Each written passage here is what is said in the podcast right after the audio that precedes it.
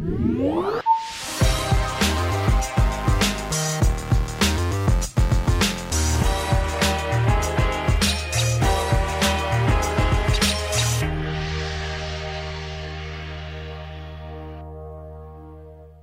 up, everyone? Welcome to episode 12 of Preloaded, the podcast dedicated to previewing and talking about all of the biggest and most exciting upcoming video games. My name is Josh Finderup, and I'm joined, as always, by the other half of Preloaded, Jackson Vanover. What's up, Jackson? Hey, Josh, not much. Uh, just a lot to get into this week. That huge cyberpunk drop, a bomb dropped on us, so we have a lot to talk about. Yeah, that's right. Cyberpunk did get delayed yet again. We also have a ton of next gen console impressions that hit the internet that we're going to talk about. And Jackson and I got to play uh, Watch Dogs Legion, so we're going to talk about our hands on impressions of that towards the end of the show. But first, you can catch Preloaded. We post the show every Friday.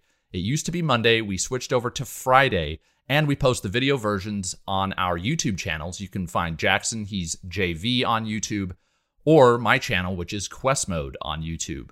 We also post the audio version of the podcast over on Apple Podcasts, Google Podcasts, Spotify, and Stitcher. And if you are listening on any of those audio platforms and you're enjoying the podcast, we'd love for you to leave a review. Just look down at your phone and tap that five star review button. That's probably the biggest thing you could do to help us grow our audience. You can also write into Preloaded at the email address preloadedpodcast at gmail.com. We welcome all of your comments and your feedback, but we'd love to get your questions. Every week at the end of the show, we dig into our mailbag and we talk about one of the questions that you guys send to us. So please send us your questions. We love reading them and we love going over them on the show. Speaking of questions, we kick every week off with our segment, Who the Hell Are These Guys? And this is where Jackson and I talk about a, or answer a question rather, about our gaming preferences, our gaming history, so you can get to know us a bit better. And this week, because it is spooky time, I think as you're listening to this, if you're listening to it the day we post, tomorrow is Halloween. So, the question this week, Jackson, is what is your favorite scary or horror game that you have ever played? All right, Josh. Uh, so, this one for me comes down to which game makes me feel least safe and most uncomfortable because that's when I'm the most scared. And uh, I have got a couple of games in mind, but I'm just going to give it to the one that I think still needs attention because it needs to be brought back. And it's Dead Space. That game terrifies me. Um, just the whole premise of being alone on a space station that is just infested with, you know, these beings that are horrifying and they're deformed. Like, everything about that game and the fact that you can't pause is a huge element as well um, to making that game scary. So for me, it's it's Dead Space, and please EA, I'm going to keep banging this drum until you do it. Bring it back. Awesome. Yeah. Again, I think I mentioned this previously. I haven't played the original. I did play Dead Space 2, which I loved. So one day I'd like to get to the the, the OG Dead Space. Yeah, it's a great one. Uh, for me, I'm going to go way back. So uh, it's it's Resident Evil 2, but not the remake. It's the original Resident Evil 2, which came out for the PlayStation, I think, back in 1998. So if you were around when this game came out, it was really a groundbreaking game. It uh, had cinematics unlike any game I had ever played at the time, and the graphics, if you look at them now, they're super rudimentary. But they and the controls are old school too. On the original, it had those tank controls, but back then it was you know we didn't know any better, and it just was easily one of my favorite games of all time when it came out. So uh, the fact that it's my favorite horror or favorite scary game is uh, uh, it makes sense for me. I did really enjoy the remake, but I just have a lot of nostalgia for the original. Again, it right. was yeah, it was really groundbreaking at the time. But like even the voice acting is terrible if you go back and look at it. But video games were so new back then. Still, I mean, vi- video games were really only like 20 years old at that point. So getting right. this big cinematic horror experience was was awesome. Yeah, so I just wanted to ask a little bit about Resident Evil 2. I've played the first one remade. It was remade like, I don't know, 5 to 10 years ago. Yep. I can't remember exactly. Um, is it like fixed camera positions in the original Resident Evil 2? Yeah. In, in the original Resident Evil 2, it was fixed camera angles, tank control. So the direction you pressed would be the direction the character would walk, even if they were facing you. So if you press forward Right. and they were facing the camera, they'd walk towards the camera, which nowadays feels super awkward. it does feel so weird. Yeah. But uh, nonetheless, it was a great game. And the remake is fantastic uh, for both Resident Evil 2 and 3. Uh, can't wait to see where they take Resident Evil next. So that would be Yeah, my- Village looks very exciting. Yep, yeah, and I'm still playing through Resident Evil Seven. Uh, if I get past all those other things I'm playing right now um, for my channel, I, I plan on getting back to that. So, anyways, happy Halloween, everyone! Let us know in the comments uh, what your favorite scary game is. We'd love to hear uh, if you are watching us on on YouTube. So, with that, we are going to move on to uh, our Out This Week segment. Every week, we look at the games that are coming out starting on the Monday that uh, the podcast posts. I guess now that will be the Monday following when we post the podcast through the following Friday. And this week we have three games. It's a pretty quiet week. This is kind of the calm before the storm, I feel like, Jackson. Yes, absolutely. Um, so we actually are going to start with one that came out last week. We missed this. It's uh, Teardown. And this is a an indie game that looks like a mix between like a like some sort of Lego set that you can play with and um, I actually don't know how to describe it, but these destructible environments that you can sneak through. It, it sounds like a heist game, and in order to complete the heist, you have to destroy these destructible Lego block environments. Anyways, that comes out for Steam on PC on Thursday, October 29th, which actually will be the day prior to this posting. So that'll already be out. Uh, then we have Dirt 5, which comes out for the PlayStation 4 and Xbox One and PC. That's on Friday, November 6th. So we move all the way to the end of the week. And another racing game comes out Need for Speed Hot Pursuit Remastered on PlayStation 4, Xbox One, Switch, and PC. And that comes out on Friday, again, November 6th. Any of these catch your, your eye, Jackson?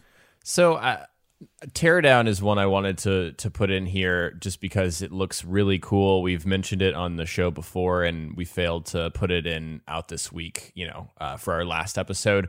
Um, it's a game I definitely want to pick up and check out when it comes out tomorrow from the time we're recording this uh, podcast. So, uh, yeah, just a super unique game that I actually am going to make time to play. Uh, but the other ones, not so much. Dirt 5 has caught my attention just because Microsoft has put so much behind it in terms of promoting it Yeah. for Xbox Series X. But I honestly don't plan to play it. Yeah, I will. I think play Dirt 5 because I believe it's on Game Pass. I'm not sure uh, about that, but if it's on Game Pass, I'm going to download it and just, you know, look at it basically. I'll play a few Right. few races yeah, if I'm not paying extra money, then I'll probably check it out. Yeah.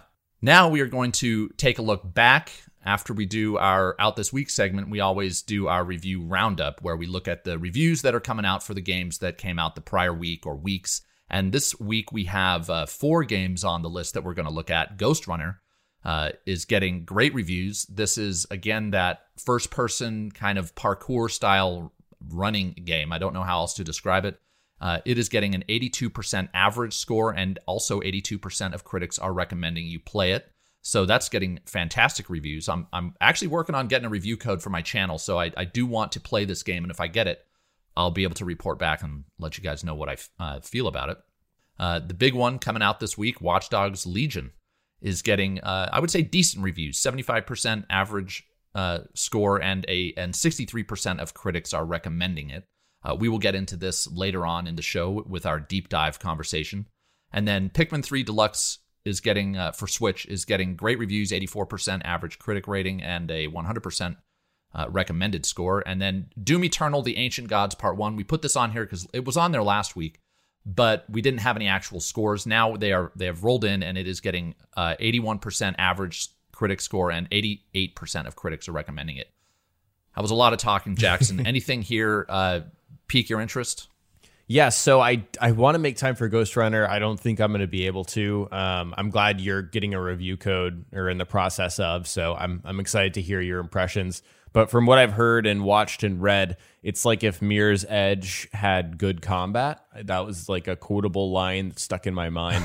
um, so that's that's interesting, and I love the vibe and aesthetic. It's also not super long. So yeah, interested to hear um, what you think about it. But yeah, Legion, we're going to get into later in the video or in the podcast. Yeah, yeah. And I will say, if it was like a quiet time, I would try Pikmin three. I haven't played a Pikmin game, and I'm, I, it's kind of like part of Nintendo's lineage. So I'd love to learn what that game is all about, but unfortunately, just don't have the time to check it out. But uh, with that, did you have something to say, Jackson? No, it's just funny because uh, that's a recurring line. If you guys have been listening to the show, it's I would play this if I only had time. Yeah. And we're just not going to have time. It feels like until next year.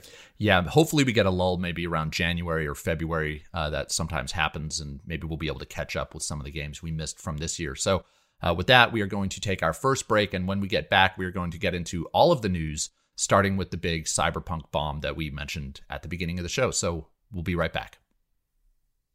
And we're back. We are now going to get into our week in preview segment. This is where we talk through all of the news that came out the prior week about all of the upcoming games. So we're going to kick things off with the big news story that dropped just recently. Cyberpunk 2077 got yet another delay. Now, it was scheduled to come out on November 19th. It is now scheduled to be released on December 10th. So a three week delay. And CDPR released a tweet announcing this on their official Twitter account. And what they said was that they, quote, miscalculated the time that it would take them to test all nine versions of the game. And basically, Jackson, you know, when I dug into this, what I found is that it's the current gen versions of the game that they're having trouble optimizing. They said that the the PC version and the next gen versions are running, as you might imagine, better, but the current gen versions are giving them a you know a bit of a hiccup in their development. Uh, so what were your what were your thoughts here? Yeah, I, think obviously disappointing off the top. Um, a lot of people were looking forward to this. A lot of people booked time off with work um, in order to play.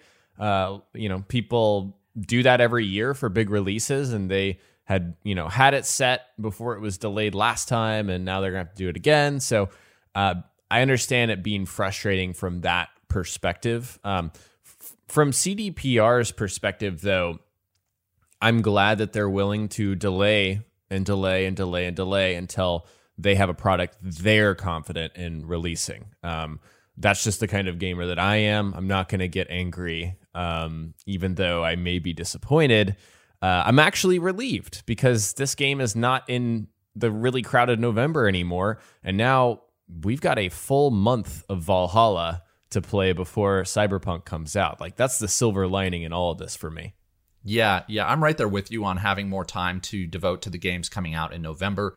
And this is but this was the first time in a while that I can remember where I did have a a just a hint of frustration when I read this delay. Usually I'm like, you know, take all the time you need, but the fact that the last delay, they very specifically if I recall said there are no more delays for Cyberpunk. And they went gold, which I think on this very show we said that pretty much means there won't be any more delays. But um, it was a little frustrating with the way they've communicated it. But yeah, I'm I'm glad they're taking all the time they need. This is a game that does not depend, I don't feel, on how it performs.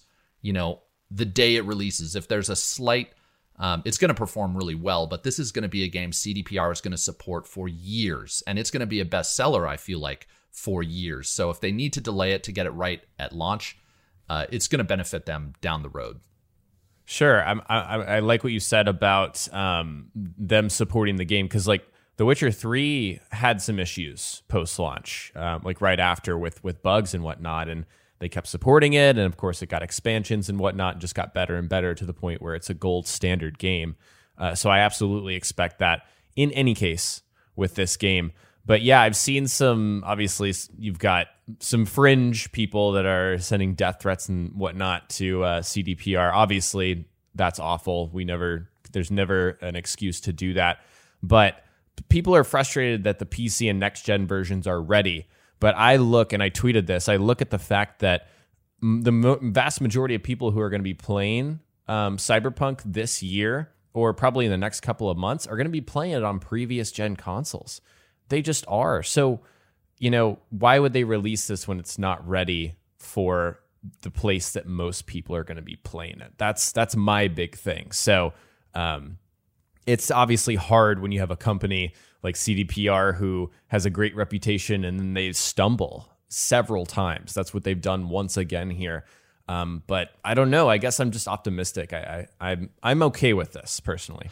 Yeah, me too. And uh, I just have two two follow ups. Is one, it confirms for me that you know I believe that the best way, even though I don't, I've never worked for a gaming company, so I might be totally off base here, but it seems to me that the best way to market a game's release is to give it a very wide release window and don't announce a specific release date until you get pretty close. Um, a few games have done that in the past, and it, it gets people excited when they re- announce the release date if they're certain and then they meet it. So there's that. And then I'm also curious how this is going to affect any games that come out in December, specifically Immortals Phoenix Rising. I wonder if they're just going to put that game out into the wild uh, a week prior to this, or if maybe who knows, maybe they'll delay that game. I don't know. Yeah, that's it's going to be rough. I mean, we both played it recently, and it felt like, oh my god, like this game could have come out today. Yeah. At least the the slice that we got, it felt very feature complete. I mean, it is feature complete, but you know, it was in a state where I was like, yeah, this could be out today. So uh, we'll see how it affects Immortals. Yep, we sure will. And prior to the release of Cyberpunk in December, we're going to get the next gen consoles. We are just coming up on that. Actually, as this episode posts, it'll be just over a week until these consoles are released. And we got a bunch of PS5 impressions. Influencers outside of Japan finally got their hands on the console. And so on Friday, we got a bunch of, uh, Friday prior to this podcast, we got a bunch of Twitter posts saying, I've got my PS5. These are from influencers, not Jackson and I. We did not get a PS5. Um, and then this week, we got uh, the first unboxing videos, the impressions of the DualSense controller. Uh, people were able to show Astrobots or Astro's Playroom. So we uh, now know more about that game, I guess. We had already seen some of that game. And we know what comes in the box, which is the PS5 box, that is, which is uh, the controller, the, the console itself, the stand, an HDMI cable, the power cord, and a USB C cable, which is super nice. Anyhow, Jackson, did you uh, was there anything in these impressions that caught you by surprise? Uh, I will say yes. There there was one thing that stood out to me. Um, first off, this thing is massive. We already knew that, but just seeing more pictures of it out in the wild compared to other consoles, the PS5 is huge. It's just way bigger than the Xbox Series X and bigger than any other console. I feel like almost ever. I, I don't want to be quoted on that. But it is uh, by it's volume. huge. It's the largest console ever released. That has been confirmed. Okay. Well, there you go. Yeah. Um, the big. So that was one. Number two was all of the really good feedback on the controller, Yep. the haptic feedback. That was something that we saw PlayStation talk about. We're like, why are they marketing this so much? Why are they talking so? Apparently, it's the real deal. Like the trigger depression, how you get more resistance as you pull further down, and how that can apply and feel different across many different weapons in a game like Destiny, for example, or any shooter. Um, I think that's going to be big and it could be something it's kind of hard again to market because even we were confused we're like what's you know what's the big deal about this but you have to feel it you know with your hands so um, that really surprised me i saw a lot of great impressions on the controller Yeah, people seem really pleased with the controller, the way it feels, and yeah, how the new features uh, panned out. So that's great. The other thing that surprised me is that Astro's Playroom, while I'm still not expecting it to last very long, I think this is going to be a short experience. From what I can tell, this is an actual game. This it's it is also kind of a tech demo, and they are very focused on PlayStation 5 features within the game and explaining them and also going over some of the PlayStation history within the game, which is cool. But it is actual from what I saw, this is like a this is a game. This is something you can play from start to finish. Again, it might only last a few hours, but that's that was nice to see that this isn't just like a pure tech demo. Yes I, i'm right there with you it i don't i can't guarantee that i'm going to play it but uh I, I like it looks cool the way it utilizes the tech and oftentimes when you get these tech demos with new consoles they are the best utilization of the tech for the entire life cycle of the console Yeah, yeah. Well, um they, they yeah uh, as far as playing it, I saw someone tweet uh, you can play Astro's Playroom while you're downloading all of the day one patches for the games uh, coming out for PlayStation Five. There you go. Sounds like a plan. Yep. Um, so we also got some uh, more influencer impressions of the Xbox Series S and X. It looks like uh, some of the embargoes apparently lifted for the people who had the uh, privilege of getting this console early. Uh, I didn't take too much time to look at these, Jackson. Did you see anything in these unboxings that uh, was particularly new or interesting? I wouldn't say particularly interesting. Uh, we just got a look at the box, which people freak out about packaging, and I'm not one of those people. Um, it looks pretty slick, but yeah, it comes with the unit, controller with batteries, power cable, HDMI 2.0 or 2.1 and instructions. Um, I didn't find it as exciting as the PlayStation unboxing, but only because we've seen the uh, Xbox Series X for um, like I don't know, almost a year. I want to say like they released this thing or revealed what it looked like a while back. I'm actually blanking on exactly when they do that. It so, was the Game Awards last year. There you go. So it's been over a year or almost a year. Um, so it's been out in the wild. It's more of a known quantity compared to the PS5. So it's not as just like shock, like, oh my God, there's a new console, if that makes sense. Yeah. And influencers got their first, you know, hands on experiences with the Xbox Series X like uh, almost a month ago. So yeah, this wasn't terribly uh, uh, revealing. However, Xbox did release on their YouTube channel a like a 15 minute walkthrough slash uh, showcase for the Xbox Series X and the UI. And I, I, would definitely recommend going and watching it if you're excited about the release of the Series X. Uh, this is kind of akin to what PlayStation did last week, where they revealed the UI. And what they showed off was some um, kind of minor stuff with regards to the UI. We got to see these dynamic backgrounds that you can swap in and out when you are looking at just the UI itself. We also got to see something they just called the guide, which is a um, over it's like an overlay that appears on the uh, uh, over paused gameplay. So if you press the X button, the Xbox button on your controller, it'll bring bring up this guide, and that's where you'll be able to switch between titles uh, using the quick resume feature. It's where you'll get to see your friends list and you know party chat requests and all that stuff. So um, again, nothing really surprising, but it's nice to see how the the UI is going to look. Uh, then they played a few games, Gears Five, Dirt Five, and Subnautica. Um, I guess we'll get into kind of the features they showed off in those games. But as far as the UI goes, was there anything you wanted to touch on here, Jackson? Overall, it feels like Xbox is just trying to be the Xbox family of devices, and they're just trying to have uh, a cohesive flow between all of them. So, to me, when they showed off this UI, I'm like, that looks like exactly what my Xbox One X looks like, almost exactly. I'm sure there's new stuff like with the quick resume and the and the guide, but um, it, it's it's very samey. It's not that shock value that you get from the PS5 when they when Sony showed off their UI. Yeah, the guide to me was the most interesting thing, and honestly, that wasn't that interesting. But at the same time, like right. I'm not looking for the UI to blow me away, so it's not like I was disappointed. Um, just getting back to the games, they did show that like Gears Five will run on maybe I don't know if this was new information, but that it's if you're playing on the Series X, it'll use the uh, high res textures that they use for PCs who are running the game on ultra settings. So that it obviously looked beautiful. Uh, and yeah. um, then they meant they showed Subnautica what that would look like using the auto HDR feature, which is where all I don't know if it's all, but a lot of backwards compatible games will just automatically implement H- HDR. So that's cool. Um, and then they they showed that the store had been redesigned. Um, you had mentioned we chatted really quickly before the show. You had mentioned that this kind of stood out to you. Why why was that? Oh, just that uh, it looks more slick. Um, I, I, think it looks more next gen. Um, but again, it, I mean, the store looks like the Xbox One X store, so it, it feels like this entire presentation. Um, like you said, we've already seen this stuff out in the wild. It wasn't, you know, super shocking, but um, yeah, this whole thing was designed to show off the new store, which just launched on all of the Xbox platforms. Yep. Yeah. And the one the other thing I do want to touch on is they did talk about the how the Xbox app on your phone will uh, interact with the Xbox. Like if you upload a screenshot using the new share button or a, a, gameplay clip, it'll automatically be accessible on your phone so you can post it to social media. That's that's actually pretty cool.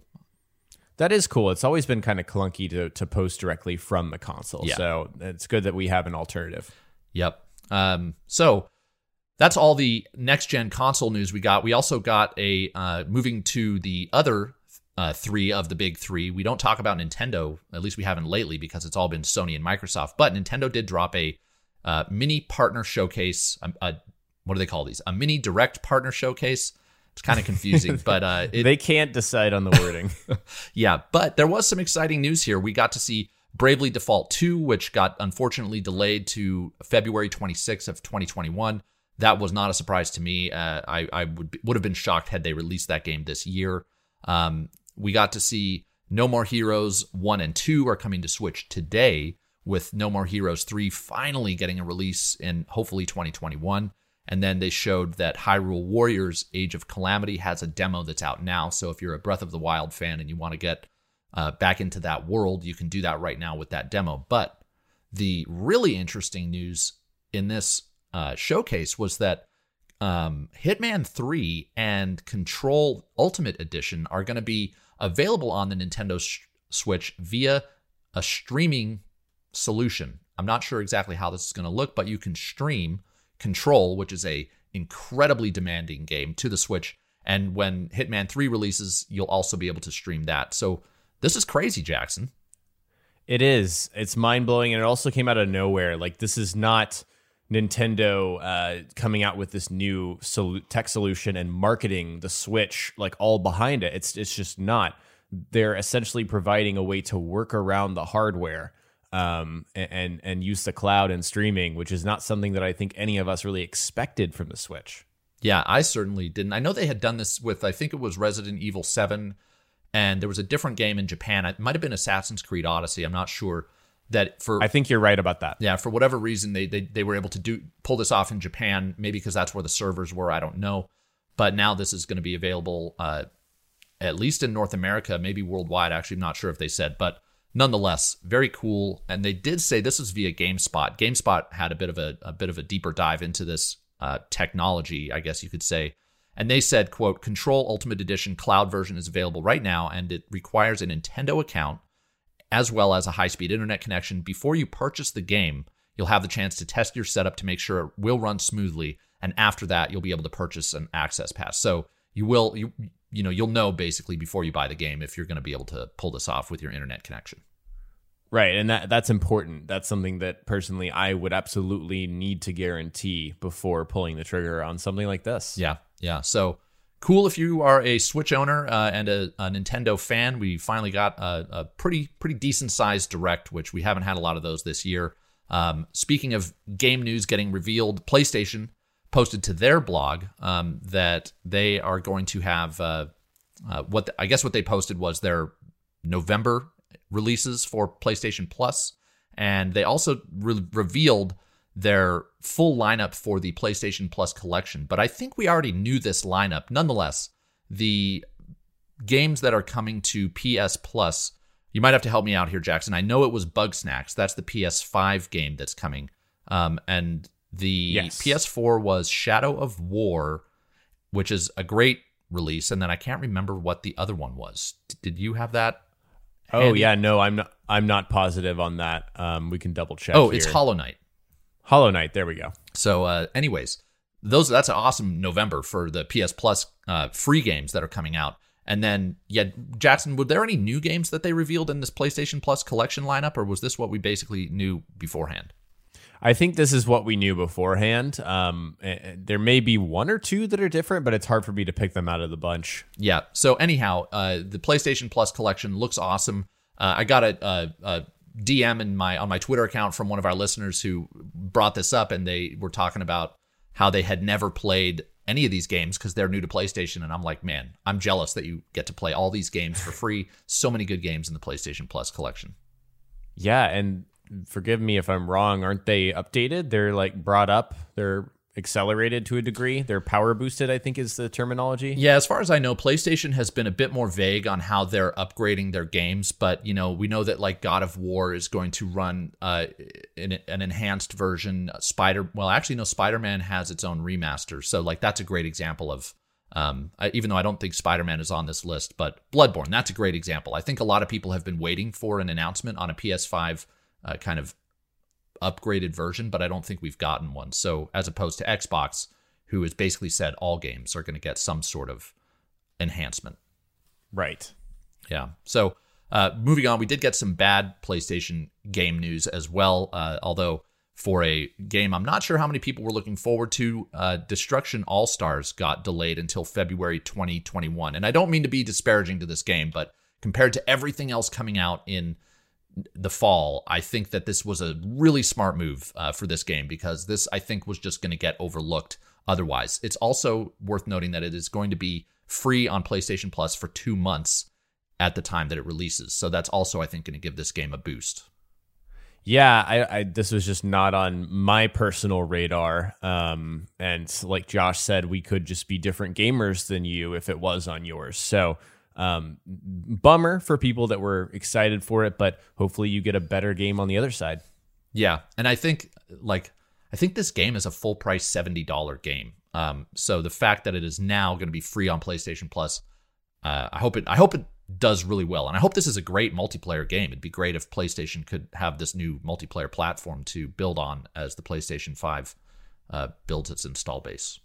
Absolutely. It looks quirky and different. So yeah. I, I, wish it the best. Yeah, same. So we are now going to get into our quick hits uh, section. This is where we just kind of rattle off the remaining stories that uh, we might not have had time to dive into in full. First off, uh, No Man's Sky is coming to the PS5 with a ton of upgrades. I didn't have a chance to look at this, Jackson. Do you know what these upgrades are? Yes, uh, just like fuller environments. So there's there's actual like the the procedurally generated planets that you visit are more full with detail and uh, vegetation, I guess you could say, more animals and stuff. So just higher detail um, and 32 player multiplayer on PlayStation 5, which I've never played wow. No Man's Sky multiplayer, but that sounds insane. That sounds awesome. Um, that, yeah. Yeah, that's intense. I've never played No Man's Sky, but uh, I have heard only good things since they started really focusing on uh, you know, upgrading it since its initial launch. Uh, next, Xbox, as I alluded to earlier, they came out with a, I think it was a blog post or maybe I'm not sure where this information was released, but Xbox said they confirmed that all Xbox, Xbox 360, and Xbox One games will be available to play on your Xbox Series S and X, and that they will all look and play better to, I think, varying degrees. And this is more or less information we knew, but now they've really confirmed it's everything. Yeah, it's I, I, see this almost as a clapback at uh, Sony, you know, listing 11 games or 9 games however many it was that you can't play on PlayStation 5 that were on PlayStation 4, but here's Microsoft with original Xbox, Xbox 360 and Xbox One games. So, there's a real difference there between these consoles. Yep. Yeah. And uh, staying on the Xbox front, we got some bad news. Halo Infinite's director Chris Lee has left the project, and I believe this is the third uh, kind of uh, high level creative on this project who has left. So again, some some not so good news for Halo, but uh, still very hopeful that this game turns out to be the the game that Xbox uh, wants, and I think frankly needs it to be. Uh, but uh, some something's going on over there. Yeah, they they need a win at this point. Halo and three four three. Yep. Yeah. So we'll look forward to some future news on Halo about when that game is actually going to come out. It's right now scheduled for 2021, sometime in, or yeah, 2021, sometime next year. Uh, and lastly, uh, Phil Spencer, the the kind of the head over at Xbox, he came out with an interview on a website uh, that I have not heard of, uh, Stratechery. I'm not sure if that's how you pronounce it, stratechery.com. Anyway, he discussed uh, the future of Xbox Game Pass, and he brought up this notion of a a streaming stick. Here's the direct quote. Quote, I think you're going to see lower priced hardware as part of our ecosystem when you think about streaming sticks and other things that somebody might want to just plug into their TV and go play via xCloud, he said. Uh, he also went on to say, quote, you could imagine us even having something that we just included in the Game Pass subscription that gave you an ability to stream xCloud games to your television and buying the controller. So uh, that's super interesting. We put this in the quick hit section just because it's nothing confirmed, but uh, cool to know that they're thinking about this. Yeah, it kind of brings the Google Stadia idea almost um, to the to to the table for Xbox specifically and XCloud. So we know all these companies are looking into this stuff in one way or another. I think, save for Sony and PlayStation. Yeah, I, I think that I would not be surprised if this is the end goal for Game Pass to basically be either an app that is pre-installed on TVs that you buy or that they have a really low cost device that you can use to them stream games to a device. Basically just any way that they can get these games for a low price into as many people's hands as possible. So uh, i wouldn't be surprised to see this come to fruition.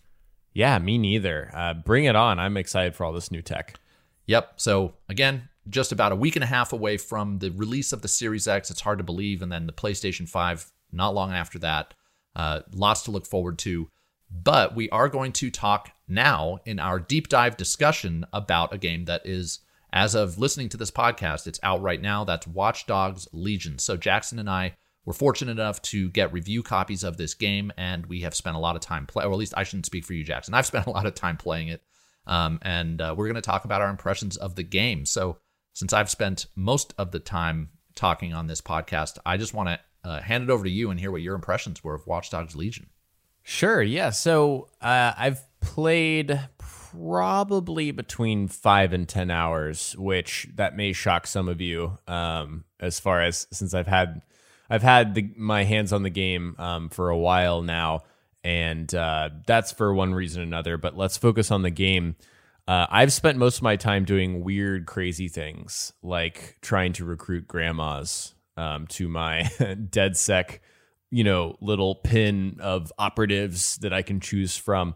Um, and I had a fun time doing that. I made a video, so I'm going to plug that on my channel. But um, generally, overall, I see the biggest standout thing for this game as what everyone's been talking about, which is play as anyone. Yep. And I, I read a review or I listened to a review where they compared it almost to a roguelike, which I hadn't thought of in that way. It's almost like, huh. Yeah, it's so bear with me. It's randomized, the people, the people are randomized. So it's yep. adding that element of randomness that changes your experience every time you play. So Josh's, however many hours he's played, have probably been pretty different from mine insofar as the operators that we've found, that we've used, and how we've tackled situations. Now, there's going to be some overlap, and there is plenty of it. And I'm sure Josh will talk about that too.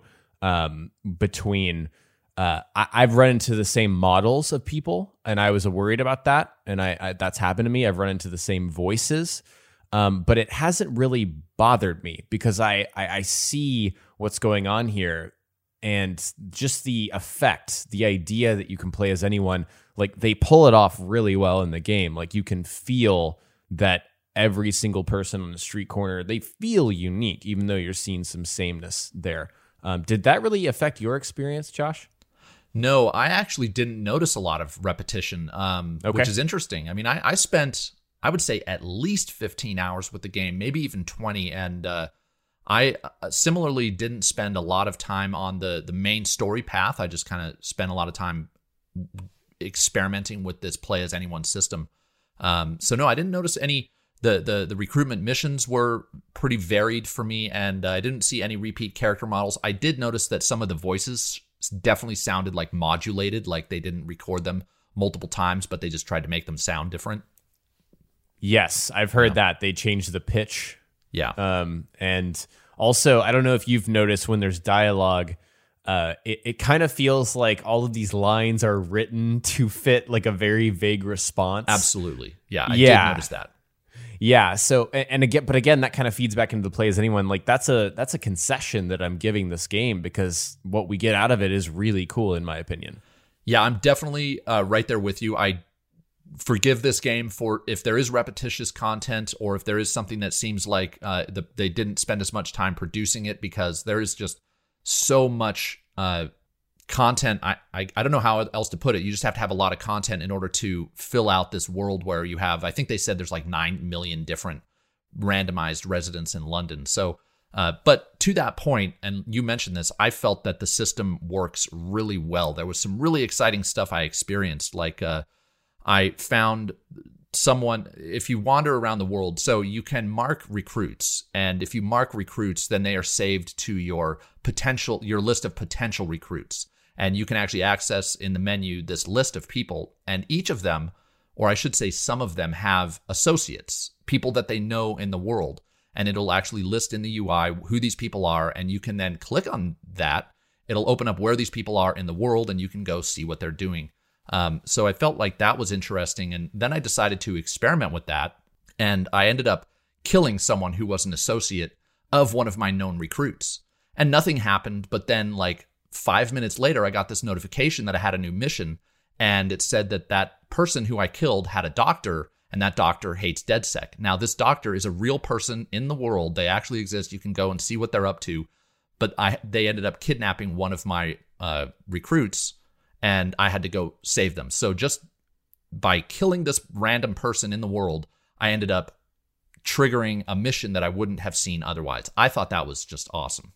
Yeah, that is so cool, and I'm I, that was awesome to see. Uh, Josh hasn't plugged it yet, but he had, he made a great video showing off ten sort of tips um, Yeah. for Watchdogs Legion, and um, I was shocked to see that in your video. But then I went to play the game this morning. Same thing happened to me. I actually uh, killed a Clan Kelley, or I knocked him out. I knocked out a Clan Kelley guard. He was a commander, um, and he hated DedSec as a result. He already didn't like De- DedSec, but then he Yeah. hated it. You know, you got the double thumbs down, and um, he decided to kidnap one of my other operatives. And it wasn't a direct connection, but kind of that choice and effect and co- uh, sorry, cause and effect, choice and consequence. Those things feel real in this game. It's really cool. Yeah, and just one other example of this, there's kind of the opposite effect. I saw someone, I just noticed someone that was being held up by an Albion guard. Albion is like the security force in the game. They were holding this person at gunpoint, and that person, it was noted in, again, the UI, was a friend of one of my potential recruits. So I saved them, and then like five seconds later, I got a notification that their friend decided to join DedSec, and which is cool because normally you have to uh, execute or poor choice of words. You have to perform, I guess, these uh, uh, recruitment missions to get someone to join your team. So that's a way to get people to join your team without even doing a recruitment mission. And that's awesome. That's Yeah. another layer of variability. I haven't run into a specific scenario that like you're talking about, but again, I watched your video and that was awesome to see. Um, what was also awesome to see was the really cool and unique uh, operatives you found, like the guy who can who, who's a, uh street performer who can pretend he's a statue to get away from pursuers. That's so cool. Yeah, very cool. And there's another moment in my video, and thanks for plugging it, by the way. Uh, definitely go check out my video if you want some tips on on how to get the most out of Watchdogs Legion. But there was another person I found that I do show in the video that is a magician, and she's like got this uh, little stop or uh, yeah, like a stopwatch that she's swinging back and forth like a hypnotist would. And apparently, her special ability, I haven't experimented with this, but it is to get people to switch allegiances. So, what I want to try and do is to get find someone who doesn't like DedSec and then see if I can hypnotize them to like DedSec. I have a suspicion that that's what her ability is, which is That really is so cool, Josh. Like I I I, I want to know if you're able to do that. Me too. Um, because yeah, it's it's just you know in games like this where there's a lot of variability, you always want to look for the things that either add that add value, whether it's like a gameplay in a gameplay way or just like it's hilarious and funny and off the wall. And I feel like Legion has a lot of that. Like I'm I'm actually fascinated to go and search around London as I'm playing through the story and find how many unique recruits uh, you know are possible how many archetypes are out there. Yeah, it really rewards experimentation, almost unlike any game I've played, and and that's great. I I just have to hand it to Ubisoft. They they did pull off this new system, and it does actually put a new spin on the open world genre, which I think a lot of people. I, I feel like it is you know growing a little stale, kind of the same open world games over and over again. So it's nice to see that this worked out. Yeah, it is. And, and one thing I, I watched, um, I'll give a little shout out to Mr. Matty Plays. I watched his review um, this morning because all the reviews went up at like 8 a.m. when the embargo lifted. Yeah. And um, his he mentioned actually that this game to get the most out of it, which is some he kind of articulated it in a way that I was feeling, but I couldn't put into words. You have to put into this game what you want to get out of it, and that means switching operatives and trying different ways to uh, complete an objective because you'll find um, i think josh mentioned sorry to keep s- telling people what you said but No worries. uh, yeah your video is just top of mind um, spiderbot easiest way to get everything done. Same thing i think goes for the cargo gr- cargo drone. You just fly that thing onto a roof. There you Yeah. go there, there's a there's a door on the roof open. You can get in. So there's an easy way to get past everything but it is up to you to use your operatives and kind of have fun and experiment. Yeah, totally agree. Um, so I I mean, I really like my time with the game. However, I do want to touch on a few things that I think uh, were less than ideal. Uh, I think the combat in the game is pretty. Um, it's super bare bones, and and I just found it not to be fun. Um, if you're using guns, it's a little better. I think the gunplay is okay, but the hand to hand combat they introduced this new melee system that wasn't in Watch Dogs one or two but it's just it's so basic. There are three buttons. They don't do much, and it just I felt like every time I was fighting more than one person, I was just like, uh, could this please be over? Uh, so that was a bit of a drag. And uh, then the hacking mechanics, which actually this isn't on the negatives. Um, I just want to say that that if you don't dive into this play as anyone system and you just are playing kind of the typical Watch Dogs hacking mechanics, it feels very much like Watch Dogs 2. There's not much new there that I experienced. No, they I, they talk about in- innovating on melee, but they kind of just replaced melee with a system that is bare bones in other games. You know what I mean? So it, it doesn't really push the envelope there, and I'm right there with you on hacking. It's it's very similar, which if you're a fan of this series is fine, but if you're just hopping in, you might be like, hmm, I wish there was more here. Yeah. And uh, the the last thing I want to touch on, um, first I want to ask Jackson, did you encounter any any any bugs or anything in the game? No. Um uh, maybe like a visual but like maybe like someone died and they kind of fell over in a goofy way, like a physics thing. That's probably the only bug that I found. Yeah, I found a number of those. However, if you've been uh, if you've kept your ear to the ground on Watchdogs Legion, you may know that there is a pretty pretty severe bug for Xbox One users, and I did encounter this bug. Basically, you get to a part of the story and it hard crashes your Xbox. And uh, I know Ubisoft is aware of this. I sent them an email, and they're they're definitely aware. Um, but if you are going to play this game, as far as I know, this is just an Xbox One X and Xbox One S problem. If you have a base Xbox One, I don't think that this occurs anyhow. It is pretty s- serious. Like you just get to this part of the story and you can't get past it. So just know that if you're purchasing this game on the Xbox and do some research, this is something that will get patched, no doubt. So uh, just you might want to wait to uh, make sure that it has been fixed if you're going to buy this on the Xbox One. Yes. Uh, everything Josh just said, that's one of just the things that can absolutely ruin a playthrough of a game. Your first experience with it and you can't progress sucks. So while this hasn't happened to me, just because I haven't played enough of the game, um, it's a real thing. Yeah. So be careful, guys. Check the news. If Ubisoft comes out and says that this thing is completely iron, completely ironed out, excuse me, then you got the green light. Yep, yeah. Uh, same for me. If you if this game looks like it's up your alley, I highly recommend it uh, from a gameplay standpoint. Technically, it needs a little work, but uh, the gameplay was I, I just had a fantastic time. Yes, I actually want to say one more thing. London is gorgeous, and um, I usually don't like to play games in 30 FPS. This did not bother me. London looks great, just like driving around in the world, running around the world, um, taking in the environment, the the graphics. It looks great.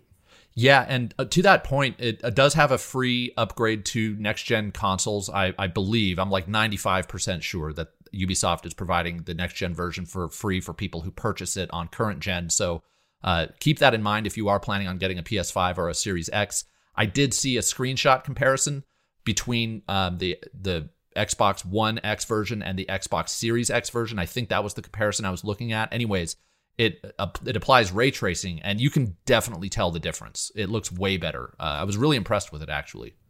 I'm so excited for ray tracing on consoles. Yeah, yeah. So that's that's that's pretty cool. So, anyways, um, stay tuned. Uh, I don't know. Um, I don't know if I'm gonna have time to post any more content for Watchdogs on my channel. What about you, Jackson? I may. Uh, I'm at a maybe. Actually, I am going to do an unboxing, uh, which might already already be up by the time this podcast goes up. But um, I got the collector's edition, so I may unbox that and then show you guys kind of the items in game that you get from it. Cool. And on my channel, again, if you want to get some kind of beginner tips and tricks for how to uh, work your way through this world, head over to my channel. I've got a video that you'll want to check out. And with that, we are going to take our second break, and we will be right back to talk about uh, what we've been playing other than Watch Dogs. We'll be right back. And we're back. We are now going to talk about what we have been playing. And uh, I hope I'm not disappointing uh, many or anybody out there when I say that what I've been playing is Watch Dogs Legion. So I pretty much covered this in our previous segment.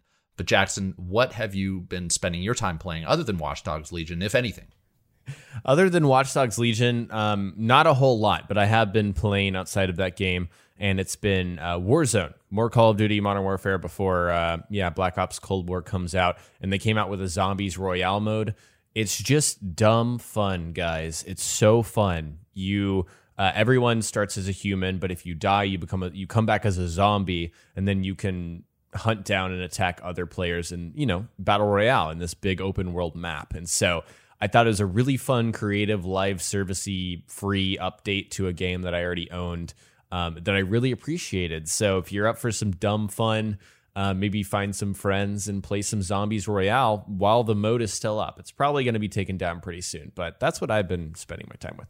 Awesome. Yeah, that's got to be fun uh, in the lead up to Cold War, which uh, is when is when is the release date for Cold War?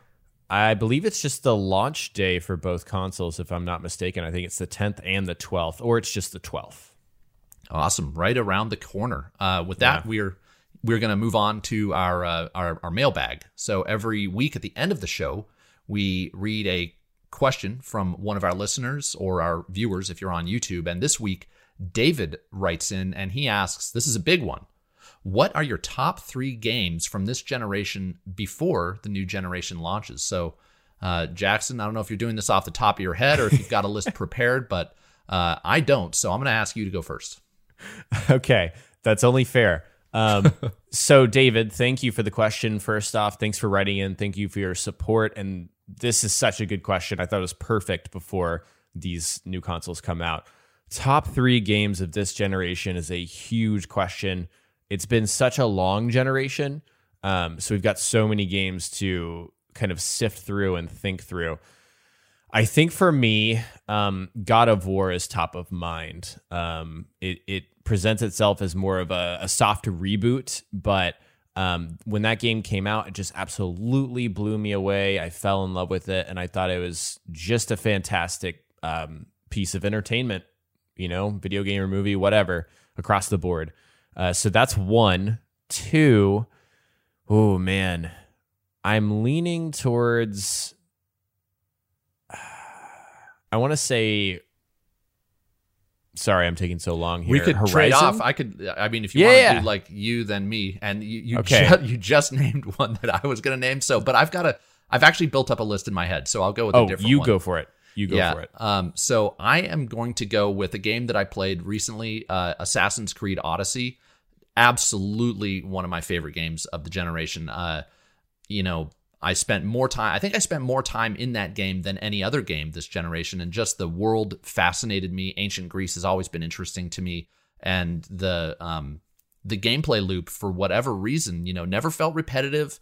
It, uh, I never felt like the grind in that game was uh, overly tedious. I was just super excited to do everything that the game asked me to do. Hunting down the cult members, um, sailing around, you know, was just gorgeous. Uh, can't say enough about Assassin's Creed Odyssey. So uh, I'm I'm hopeful that I like Assassin's Creed Valhalla as much, but I'm I just the world doesn't interest me as much. But nonetheless, Assassin's Creed Odyssey, what a game! Awesome. Yeah, I'm actually going to let you have Horizon because I've thought of- of another one. Um, I'm actually going to go Ghost of Tsushima. I mean, the I love Sucker Punch. I love their games. I love the way that they make them. But I think that game surpassed my expectations, which was kind of hard.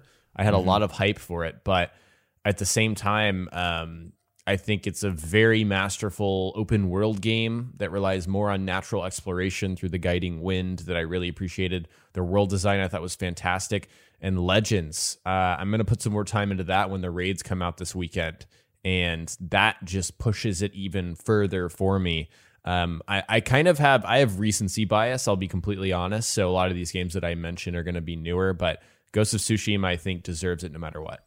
Nice. Yeah, I've heard great things, nothing but great things about Legends. So that's that's a that's a great addition to the list. Uh, the next one I'm gonna go with is what you had started with was Horizon Zero Dawn. That's my favorite uh, first party Sony PlayStation game uh, of the generation. I just love the the combat. I think I, I to this day think is the best combat in any open world or any action adventure uh, that I've maybe ever played. How you take down those huge mechanical beasts is just awesome.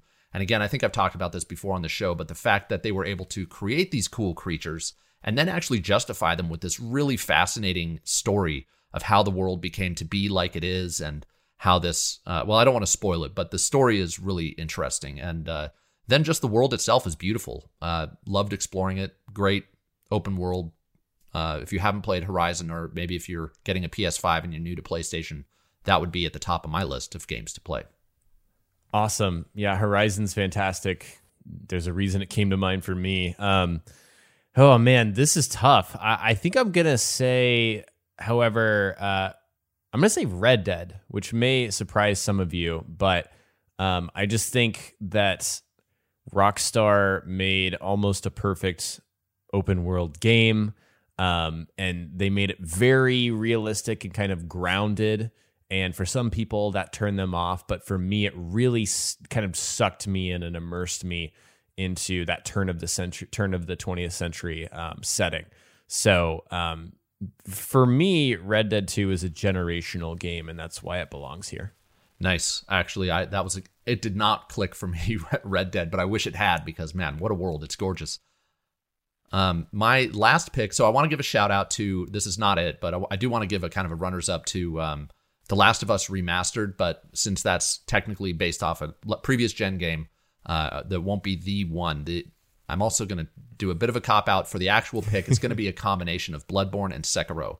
Um, I could not get into the Souls games. Still can't. I've tried m- multiple times, but Bloodborne, whew, that game hooked me and one of the quickest 60 hours I've ever experienced in a game.